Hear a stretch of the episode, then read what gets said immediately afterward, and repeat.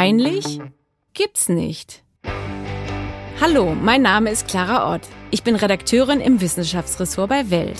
In diesem Podcast möchte ich mich Gesundheitsthemen widmen, die unangenehm sind und schambehaftet oder sogar mit Angst verbunden. Unser Thema heute ist Psorias bzw. Schuppenflechte. Warum wir das nicht so nennen möchten, Schuppenflechte, erklärt uns Dr. Georgios Kokolakis. Er ist bei uns im Studio zum zweiten Mal. Erstmal herzlich willkommen, Herr Kokolakis. Ich danke für die Einladung. Sie sind Oberarzt an der Klinik für Dermatologie an der Berliner Charité und Sie waren ja schon mal hier zum Thema Akne inversa. Sie sind Leiter der Psorias und Akne inversa Gruppe. Und ja, heute möchten wir über Ihr Leidenschaftsthema sprechen, richtig? Richtig, also Psoriasis ist tatsächlich mein Schwerpunkt in der Klinik, sowohl für die Ambulanzen als auch für die Stationen und das Studienzentrum für die klinischen Studien. Es geht ja heute um das peinliche Unangenehme an dieser Hauterkrankung. Da fängt es ja schon mal mit dem Namen an. Das leitet sich ja ab von der Krätze und Schuppenflechte, wenn man das hört. Es ist kein schöner Name für eine Krankheit. Nein, ne? nein, sicher nicht. Ja, das kommt von Altgriechisch, heißt also Psora. Psora war Krätze, wurde falsch damals diagnostiziert und ich glaube, davon kommt dann der Name Psoriasis, ja. Ja. Nein, also das ist gar nicht so. Deswegen, Sie sagen immer Pso dazu, ja? Pso ist jetzt eine Abkürzung zwischen den Ärzten, genau. Pso, Abkürzung von der Psoriasis. Okay, heißt dann, ja. dann etablieren wir das heute mal ein Also bisschen, so, ja. weil wir schon mal die äh, Entstigmatisierung vorantreiben wollen der Äh, Patienten. Richtig, ja. Und Sie hatten heute eine Sprechstunde für Psorias-Patienten an der Also Charité. sogar drei, ja. Drei, genau. Also Sie haben eine für Erwachsene, eine für Kinder und was ist die dritte? Wir hatten zwei für die Erwachsenen. Also der Ah. Bedarf ist eigentlich da. Wir haben viele Psoriasis-Patienten und dann waren es zwei Sprechen für die Erwachsenen und einmal für die Kinder mit Psoriasis. Ja, weil der Andrang so groß ist, ja? Okay. Ja, also wir reden über eine sehr häufige Erkrankung. Drei Prozent in der europäischen Bevölkerung. Also wir haben so richtig viele Patienten, ja. Mhm. Im Gegensatz zu anderen Krankheiten, die wir hier schon besprochen haben, sieht man die natürlich auch. Also man merkt, dass man das hat. Es sind rötliche Hautstellen mit silbriger Schuppung. Oder ich habe mir aufgeschrieben, eine Definition war erhabene, scharfe, unregelmäßige Genau, Hautstellen. das sind so rote Plaques, ja, also erhabene Läsionen mit so einer dicke Schuppung auch drauf. Mhm. Und je nachdem, in welcher Lokalisation die jetzt die dann auftreten, kann so ein bisschen anderes aussehen. Sie sagen Plaque zu dieser Plaque, Hautstelle, ja? genau, das ist ein Plaque, das ist eine erhabene Läsion der Haut. Okay, und es gibt typische Körperregionen. Welche sind das denn dann? Also die typischen sind dann die Ellbogen und die Knien, ja. ja. Und dann haben wir natürlich auch andere Regionen, die mehr Probleme machen als die Extremitäten. Also kann man ein Gesicht haben, kann man eine Kopfhaut haben, kann man den Nägel haben und auch einen Genitalbereich. Ja, und an der Gesäßfalte zum Beispiel. Da auch, ja. Und Bauchnabelregion, das sind ja vor allem auch Partien, man denkt jetzt, das kann man vielleicht dann gut kaschieren, in Anführungsstrichen, aber dadurch, dass es ja juckt und brennt, findet ja wahrscheinlich eine Hautreizung statt durch die Kleidung, die man dann trägt, oder? Ist es Ja, genau. Das ist dann auf jeden Fall so ein Reizphänomen durch die Kleidung und manchmal durch die Knochen auch, eine Ellbogen, eine Knien. Und genau, also solche versteckte Regionen, glaube ich, machen mehr Probleme der Patienten als dann die klassischen Läsionen, die kann man gut verstecken kann. Bevor wir dazu übergehen, dass Sie erklären, wie man das therapiert, worunter leiden denn die Menschen, egal wie alt sie sind? Was hören Sie denn für Leidensgeschichten in der Lebensqualität dieser Menschen? Also ich glaube, das häufigste oder das äh, wichtigste Problem sind die sichtbaren Stellen, weil die Leute wissen nicht, dass jetzt nicht so eine ansteckende Erkrankung ist, das ist eine Autoimmunerkrankung. Mhm. Das wissen aber die Leute nicht. Und die Patienten trauen sich nicht dann irgendwie vor dem Publikum oder in der Sauna irgendwie die Haut zu zeigen. Ja. Ich glaube, das ist das große Problem.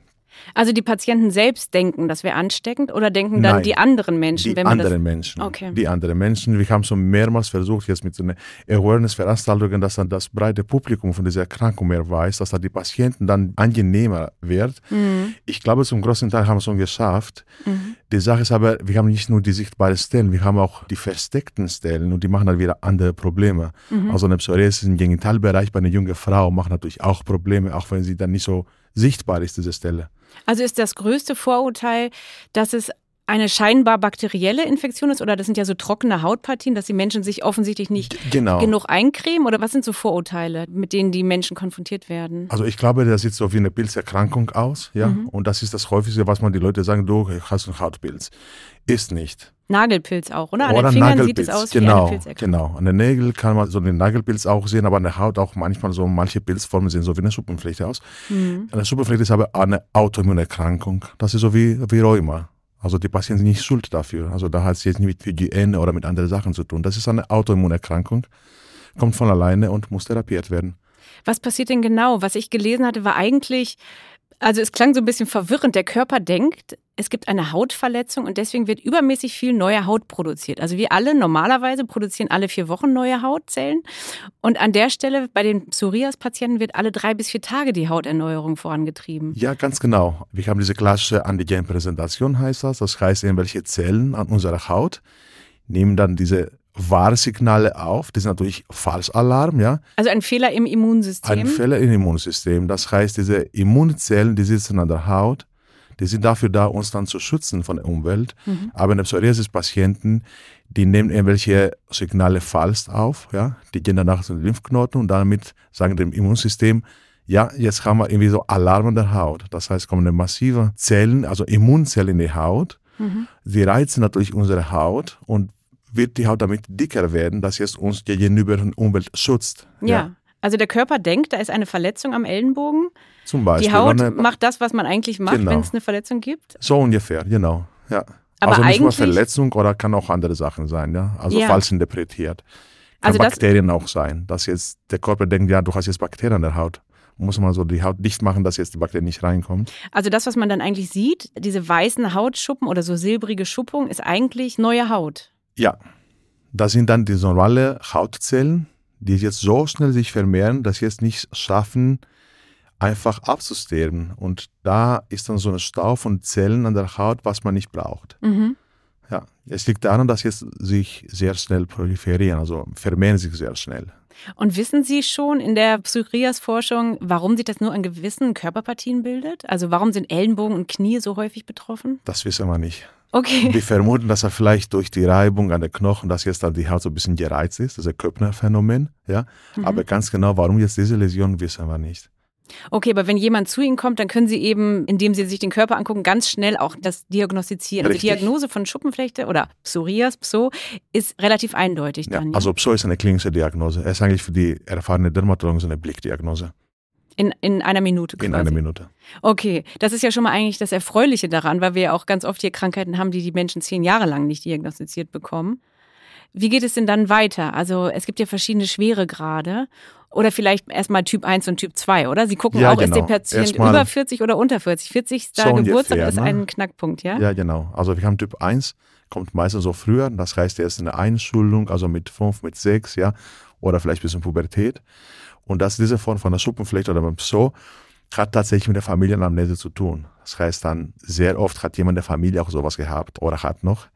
Und dann haben wir noch einen Typ 2, was jetzt eher so später kommt. Und das hat nicht unbedingt mit der Familie zu tun. Das kann auch andere Noxen auch sein, wie zum Beispiel Medikamenten, Infekte, ja, also exogene Faktoren, die jetzt diese Erkrankung auch austriggern. Und das kommt relativ spät, so mit, also mit der 40. Ja, dann reden wir doch erstmal über die Kinder, wo Sie auch Kinder in Ihrer Sprechstunde haben. Gibt es viele Eltern, die Angst haben, weil das ist ja eine genetische Veranlagung. Es bricht jetzt nicht bei jedem aus, aber begegnen Ihnen da auch Eltern, die mit ihren Kindern dann kommen und sich quasi schuldig fühlen? Ja, ja, das haben wir mehrmals gesehen, auch in der Sprechstunde, dass die Eltern die Kinder bringen und die haben dann diese so ein schlechtes Gewissen, weil sie selbst Psoriasis haben und dann die Kinder auch das so vererbt haben. Also ich glaube, ja, das ist eine genetische Erkrankung, aber wird nicht zu 100 Prozent übertragen in die nächste Generation. Ja, wir schätzen mal, dass jetzt etwa so um die 65, 70 Prozent wird diese Erkrankung übertragen. Und was sagen Sie diesen Müttern und Vätern? Wie nehmen Sie ihnen das schlechte Gewissen dann? Das Gute ist, wir haben gute Therapien auch für die Kinder. Das heißt, diese schlimmen Zeiten, die die Eltern erlebt haben früher, ohne gezielte Therapien oder ohne Therapien, werden die Kinder jetzt nicht mehr erfahren. Also wir haben schon zugelassene, sehr gezielte Therapien, die sind zugelassen schon ab dem vierten Lebensjahr. Das heißt, die werden diese schlimmen Zeiten mit Stigmatisierung, mit Einschränkung der Lebensqualität etc. nicht mehr erfahren, die Kinder. Wir können die jetzt auch schnell und gut therapieren. Weil sich so viel getan hat, ja? Meinen Sie, seit die Eltern Kinder waren, also in den letzten 10, 20, Genau, 30 genau. Das ist jetzt Entwicklung von den letzten 10, 15 Jahren. Das mhm. heißt, diese neue, sagen wir so, intelligente und gezielte Medikamenten gab es früher nicht. Das heißt, die Eltern haben andere Zeiten erlebt als die Kinder jetzt.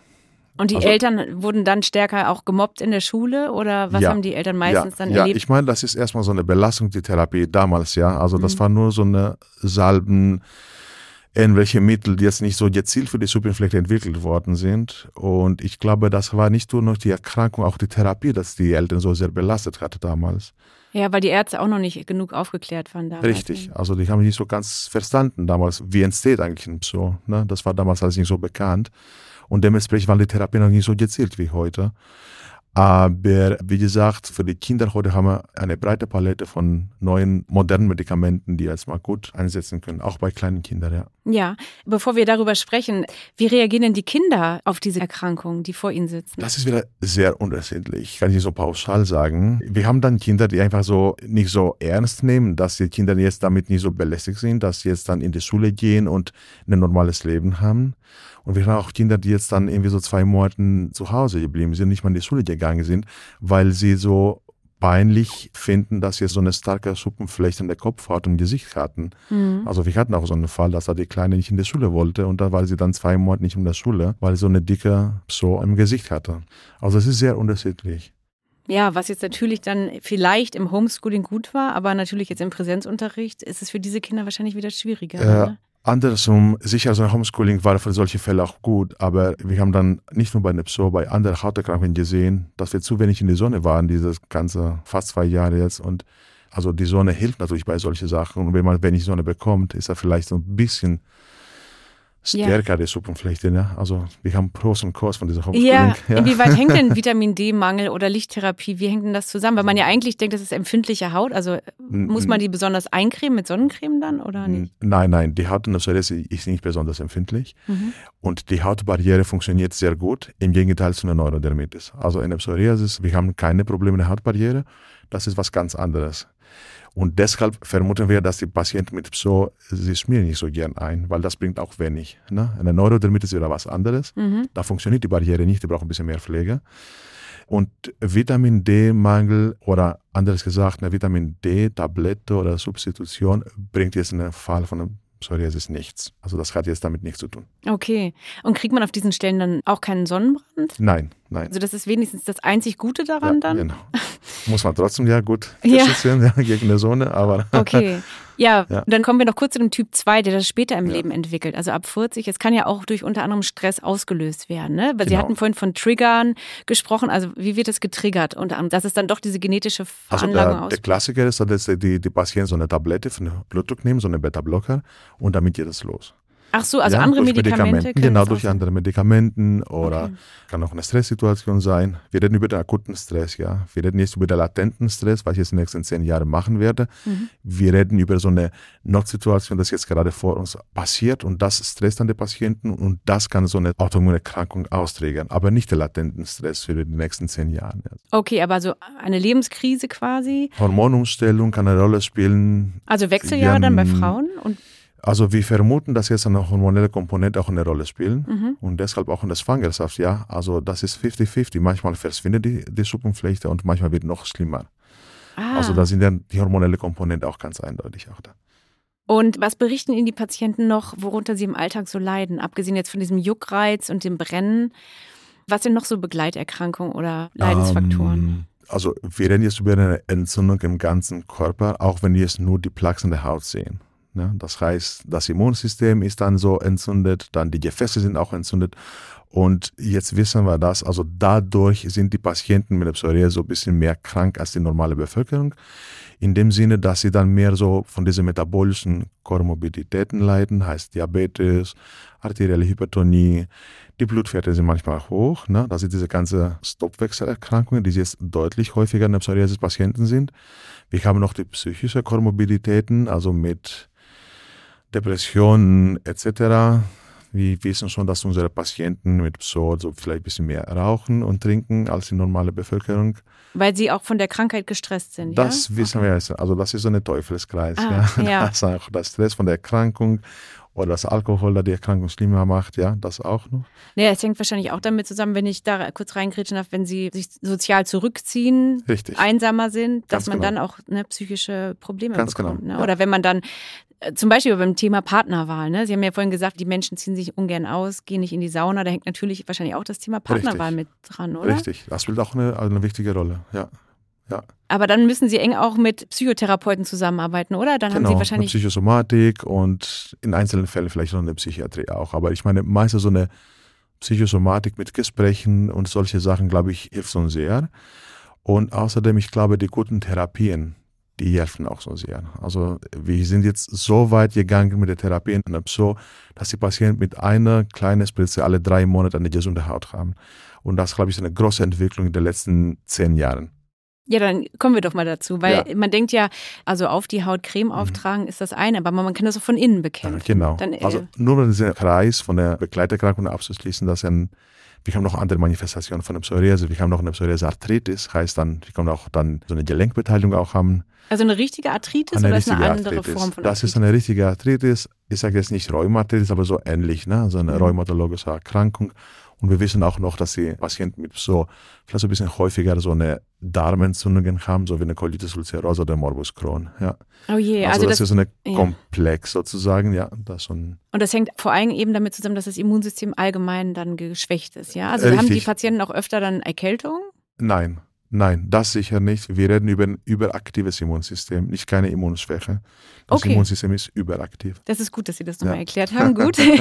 okay, aber anhand der Begleiterkrankung, also wenn es auch Herz-Kreislauf-Schwäche und ein höheres Herzinfarktrisiko damit ja. einhergeht, dann müssen Sie auch natürlich weiter an Experten die Menschen verweisen, oder? Richtig, dann braucht man so ein Netzwerk, wenn er die Patienten so komplett betreuen möchte. Mhm. Aber wir haben schon Studien dazu, wenn jetzt dann die Entzündung von der Suppenfläche gut behandeln, dass dann auch diese, sag mal so, diese Kreislaufprobleme dann irgendwie so verhindern können, ja. Okay, Sie durchbrechen den Kreislauf der Pso, indem Sie dann die Patienten gleich zum Beispiel mit den Injektionen mit, behandeln. Zum Beispiel, genau. Sind das die, die so äh, sehr, sehr teuer sind? Exakt. Okay, dann erklären genau. Sie mal. Aber äh, also, ob die Krankenkassen das dann erklären Sie mal. Auch. Wir haben, also nicht jede Pso muss jetzt gleich so aggressiv behandelt werden. Mhm. Also wir haben auch milden Formen von Psoriasis. Und da reicht voll aus vielleicht eine Lichttherapie oder eine Therapie mit Salben. Ja. Da kann das sein, dass die Patienten dann zweimal die Woche die richtige Salbe eincremen und damit ist die Haut auch wieder gut. Ne? Ganz kurz, die Salben, die Harnsäure enthalten oder was ist nee, in diesen wir Salben? Wir reden jetzt über Medizinprodukte, das heißt, dann muss verschrieben werden, also Wirkstoffe, was man jetzt mit einem Rezept von Arzt bekommt. Also mit Cortison oder was Zum Beispiel Cortison und Vitamin D, ja. Okay, das gut. ist eine Kombination von zwei Wirkstoffen, mhm. was man zweimal die Woche macht und dann damit kann man so eine milden Form von Psoriasis gut behandeln. Wir haben noch eine Lichttherapie, also UVA, UVB-Therapie. Das ist dann alte gute Therapien. Natürlich sind die Geräte mittlerweile deutlich besser geworden als vor 30 Jahren, ja. Und dann haben wir noch die alten bekannten Medikamenten wie das Methotrexat oder Fumaderm oder Cyclosporin. Das müssen Sie nochmal erklären für die, ja. die es nicht kennen. das sind Medikamente, die das Immunsystem unterdrücken. Das heißt, wir haben diese Überreaktion von Immunsystem einfach mit solchen Medikamenten gleich behandelt. Das heißt, das Immunsystem hm. würde wieder ruhig werden. Ja? Okay, diesen Fehler, der ausgelöst wird, können Sie unterdrücken. Richtig, richtig. Dann haben wir die alten Therapien, die nicht so spezifisch sind, muss man sagen, ja ich nehme jetzt als Beispiel das Methotrexat, das ist eine gute Therapie für die Psoriasis. Aber Methotrexat ist so eine Immunsuppression, weil sie relativ breit wirkt. Das heißt, kann man auch bei einer Rheumatoid machen, bei Darmentzündungen machen, ja. Und dann kam dann die neue gezielte Therapien, die sind jetzt seit etwa also 15 Jahren schon auf dem Markt. Mhm. Und die blockieren ganz gezielt genau diese Defekte im Immunsystem, was sie mit der Psoriasis zu tun haben. Und der Vorteil davon sind dann von der Verträglichkeit natürlich top die wirken viel besser als die alten Medikamenten, aber die Kosten sind enorm. Ne? Deshalb, das ist so eine ja. Bremse sozusagen. Das heißt, muss aber erstmal die normalen Medikamenten versuchen und dann haben wir da auf jeden Fall da die Möglichkeit, dann die neue, moderne Therapie dann einzusetzen. Die alten, in Anführungsstrichen, Medikamente klingen aber auch so, als ob sie schon große Nebenwirkungen haben, oder? N nicht unbedingt. Nicht? Nein, nicht unbedingt. Nein.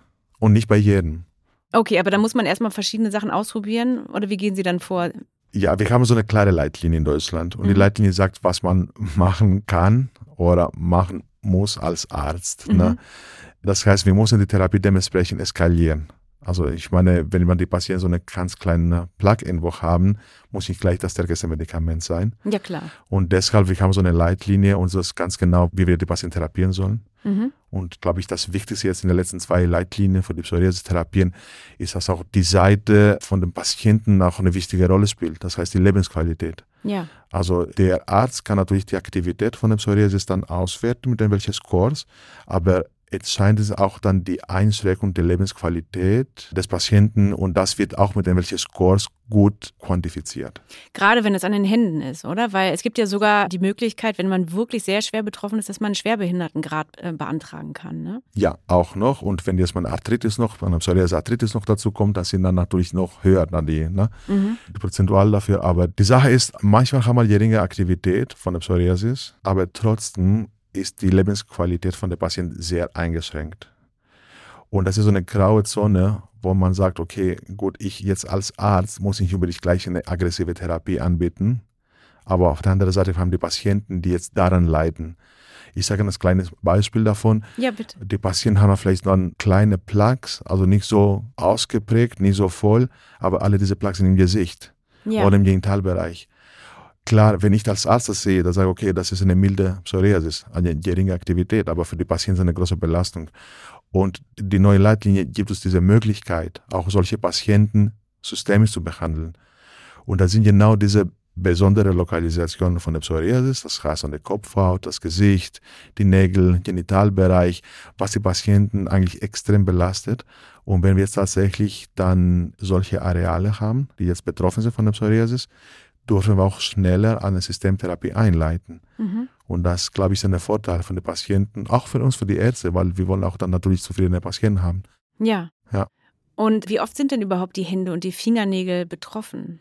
Das ist nicht selten. Also die Nägel kann ich jetzt nicht so ganz genau den prozentual sagen, aber mehr oder weniger um die 20 Prozent von den Patienten mit der Psoriasis haben auch Nagelbeteiligung. Mhm. Ja. Die Sache ist aber dann, die machen andere Beschwerden als eine normale Plage an der Ellbogen. Also die Nägel kann man wehtun, die sind sichtbare Läsionen. Also das ist dann wieder ein anderer Faktor, glaube ich, für die Therapieentscheidung. Ja, aber gerade die Hände sind ja oft in der Berufswelt auch. Also es ist schwierig bei gewissen Berufen wahrscheinlich. Also wenn man jetzt, wie ich vorstelle, man arbeitet im Restaurant als, als Richtig, Servicekraft ja. zum Beispiel ist wahrscheinlich eher schwierig, ne, dass diese Menschen dann eingestellt werden, oder? Genau. Was, was hören Sie da für Geschichten dann, dass sie also, also keinen Job bekommen teilweise? Zum Beispiel, ja. Also ich hatte so eine Klavierspieler, die hatte alle Fingernägel so voll mit Suppenflechte waren, der konnte nicht mal Klavier spielen. Aber das war dann wegen der, Schmer wegen der wegen Schmerzen. Schmerzen. Wegen der Schmerzen. Mhm. Erstens die Schmerzen und zweitens beim Klavierspielen, dieser Druck an den Fingernägel, mhm. der macht das Suppenflechte immer schlimmer. Also die Nägel waren sehr schlimm, ja. Und dann oh. Haben wir die Möglichkeit, jetzt mit modernen Therapien auch solche Sachen adäquat zu therapieren. Und kann die Frau wieder Klavier spielen? Kann sie wieder Klavier spielen. Oh, das ist schön, ja, weil das ist schwer dann umzuschulen. Kann sie wieder Klavier spielen, ja, ja. Okay. Und an den Händen, also ist es in der Handinnenfläche oder auf den Händen? Kann sowohl eine Handinnenfläche sein, auch in der Handrücken auch. Also kann sowohl als auch sein. Und auch auf den Fingergelenken, wenn es gerne an Gelenken sitzt, auch auf den Fingerknöcheln Na, dann? Nein, das ist dann, ich glaube, das ist, was man die Patienten noch nicht so gut verstehen. Das heißt, die Gelenkschmerzen kommen nicht dann direkt, wo die Plaques sind. Ah. Also es kann sein, dass die Patienten an Ellbogen so eine Psoriasis Plaques haben und die kleine Fingergelenke wehtun. Das hat nicht direkt mit der Lokalisation von der Psoriasis Plaques zu tun. Okay. Ja, das kann also eine andere Körperregion sein, kann so eine Kopfhautpsoriase sein und trotzdem so eine Rheuma, Gelenke, kleine Gelenke, also eine Arthritis von einer kleinen Gelenke haben. Also man muss es auf jeden Fall behandeln, oder? Man hält es eigentlich nicht aus ohne. Oder was passiert ja. jetzt, wenn man keine Behandlung also in der Psoriasis-Arthritis ist nicht immer der Fall. Also das ist dann etwa ein Viertel von den Patienten mit einer normalen Plaque-Psoriasis haben auch eine Arthritis. Also das ist nicht mehr der Fall. Aber ja, in jedem Fall bei einer aktiven Psoriasis-Arthritis muss auch schnell behandelt werden. Was ja. passiert, wenn man es nicht behandelt? Breitet sich dann erst recht im Körper aus? Ja, oder? Nee, aber die Gelenke, die jetzt betroffen sind, die über die Zeit kaputt, kann man nicht mehr reparieren. Das heißt, diese ja, Knochenentzündung okay. auch da, also auch mit OPs kann man nicht mehr reparieren. Das heißt, die Gelenke, die jetzt dann durch diese Knochenentzündung defekt werden, kann man die Zeit nicht wieder zurückdrehen. Und kommen Menschen ab einem gewissen Alter zu Ihnen, die ihr Leben lang gedacht haben, sie müssen das aushalten und es ist quasi zu spät? Ähm, Oder kommen die meisten doch glücklicherweise rechtzeitig dann zu Ihnen in Ihre Spezialsprechstunde? In meine Spezialsprechstunde kommen Patienten, die schon wissen, dass sie eine Psoriasis haben und mhm. vielleicht schon mal die ersten Therapien von den Kollegen auch schon hatten. Und die brauchen vielleicht jetzt mal die nächste Stufe von den Therapien. Mhm. Aber ich weiß jetzt dann, auf dem Land ist dann tatsächlich manchmal das Problem, was die Dermatologen zu wenig sind. Und ja, wenn klar. dann die Patienten keinen Zugang zu den Dermatologen haben, und dann ewig lang bei anderen Fachgebieten bleiben, das ist natürlich auch so, dass sie jetzt nur ganz informiert sind. Wenn sie dann nur zum Hausarzt gehen, der zum ihnen Beispiel. permanent wahrscheinlich Schmerztabletten dann gibt oder eine keine Ahnung, Cortisonsalbe. Und eine Cortisonsalbe und eine Cortisontablette und Schmerzmittel. Also ich meine, man braucht den richtigen Fachmann dafür. Auch. Ja, da sind Sie natürlich an der Charité eine sehr gute Anlaufstelle. Es gibt hoffentlich deutschlandweit noch andere Experten, Sicher. aber in Berlin Gibt's genug. es gibt sehr genug. Ja. Okay, und diese Injektion, die Sie alle drei Monate dann verabreichen, übernehmen die Kosten die Krankenkassen oder Ja. nur in bestimmten Fällen? Nein, also wie gesagt, wir müssen nach der Leitlinie arbeiten. Mhm. Und wenn jetzt tatsächlich die Indikation steht, dass wir jetzt mal so eine Therapie brauchen, dann übernimmt auch die KV die Kosten dafür. Mhm. Und das muss man aber regelmäßig dann nehmen oder Das muss man regelmäßig nehmen. Also wir können jetzt nicht heilen, aber wir können aber gut therapieren. Das wäre eine dauerhafte Therapie. Genau, weil heilbar ist es eigentlich Ist nicht. leider nicht. Man kann nur die Symptome ein bisschen lindern und Wir sind jetzt so weit gegangen, dass wir jetzt nicht nur die Symptome lindern, sondern vielleicht diese Defekte im Immunsystem. Aber in dem Moment, wo wir jetzt dann die Therapie absetzen, nach Monaten oder nach Jahren, das Immunsystem war wieder die, die Pso. Und Ja. das ist dann der Punkt, warum wir es auch so über eine längere Zeit therapieren mussten. ja, Sie führen ja auch klinische Studien durch. Was ist denn Ihre Hoffnung, wo sich hin entwickeln könnte? Dass Sie es wirklich irgendwann komplett bekämpfen oder sind Sie da, haben Sie da keine hoffe, Illusion? Also doch, doch, doch. Also wir haben viele Therapien für die Psoriasis heutzutage und das ist dann natürlich so ein Vorteil für die Ärzte, die solche Patienten betreuen, als auch für die Patienten, die sowas haben.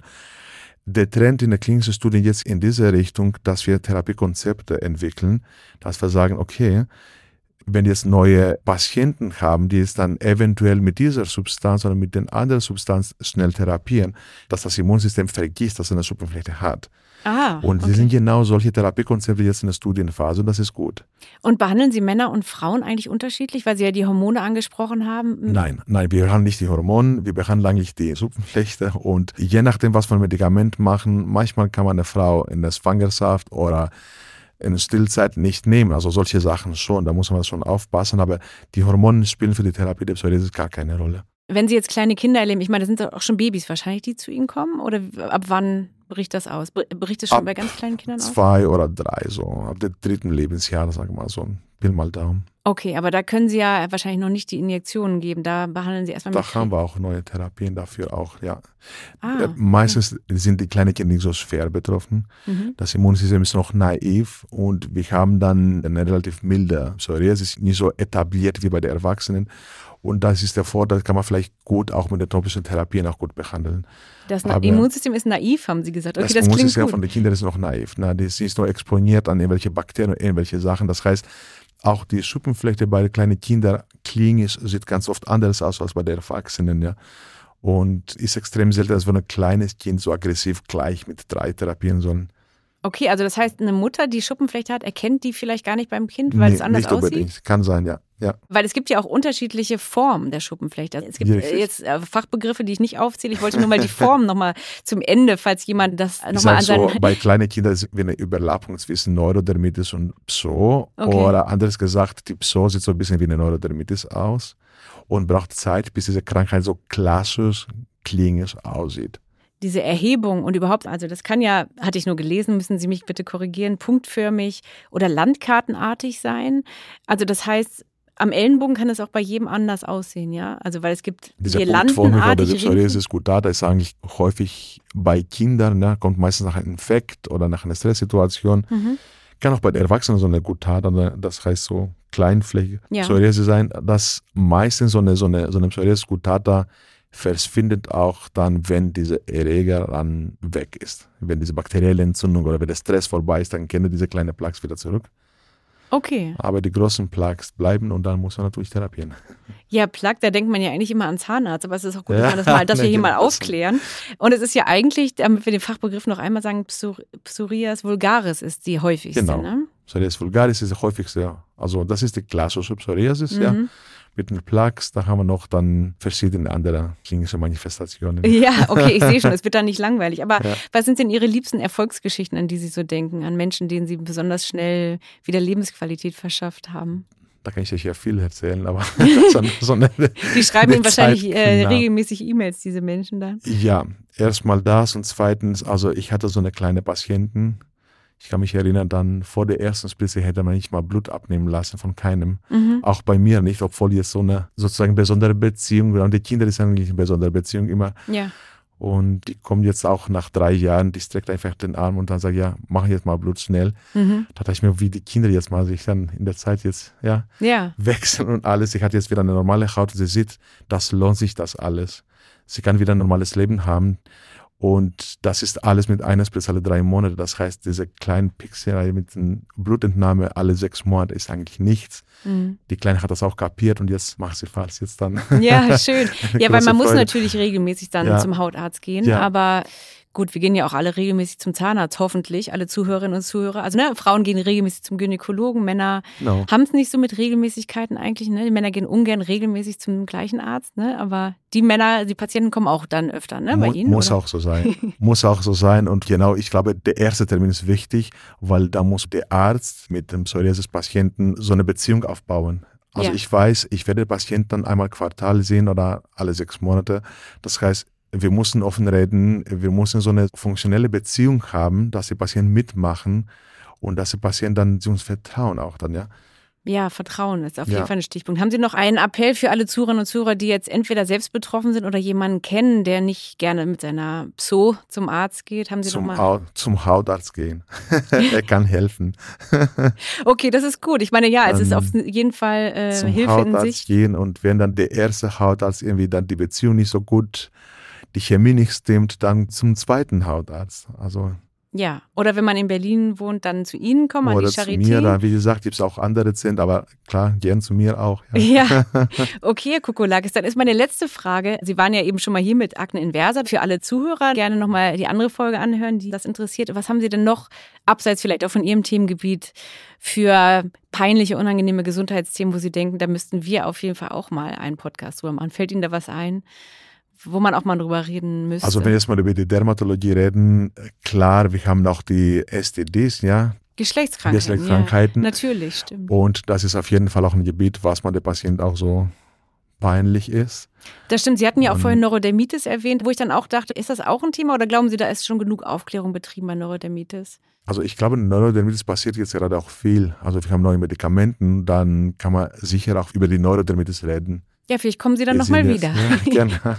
Ich danke Ihnen auf jeden Fall sehr ja. für Ihren Besuch, Herr Kokolakis. Ich rufe gern alle Zuhörerinnen und Zuhörer auf, mir auch Fragen und Anregungen zu schicken an clara.ort.welt.de.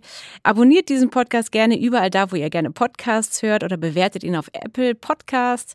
Wir sind alle 14 Tage für euch da. Vielen, vielen Dank und danke, Herr Kokolakis. Danke auch, Frau Ott.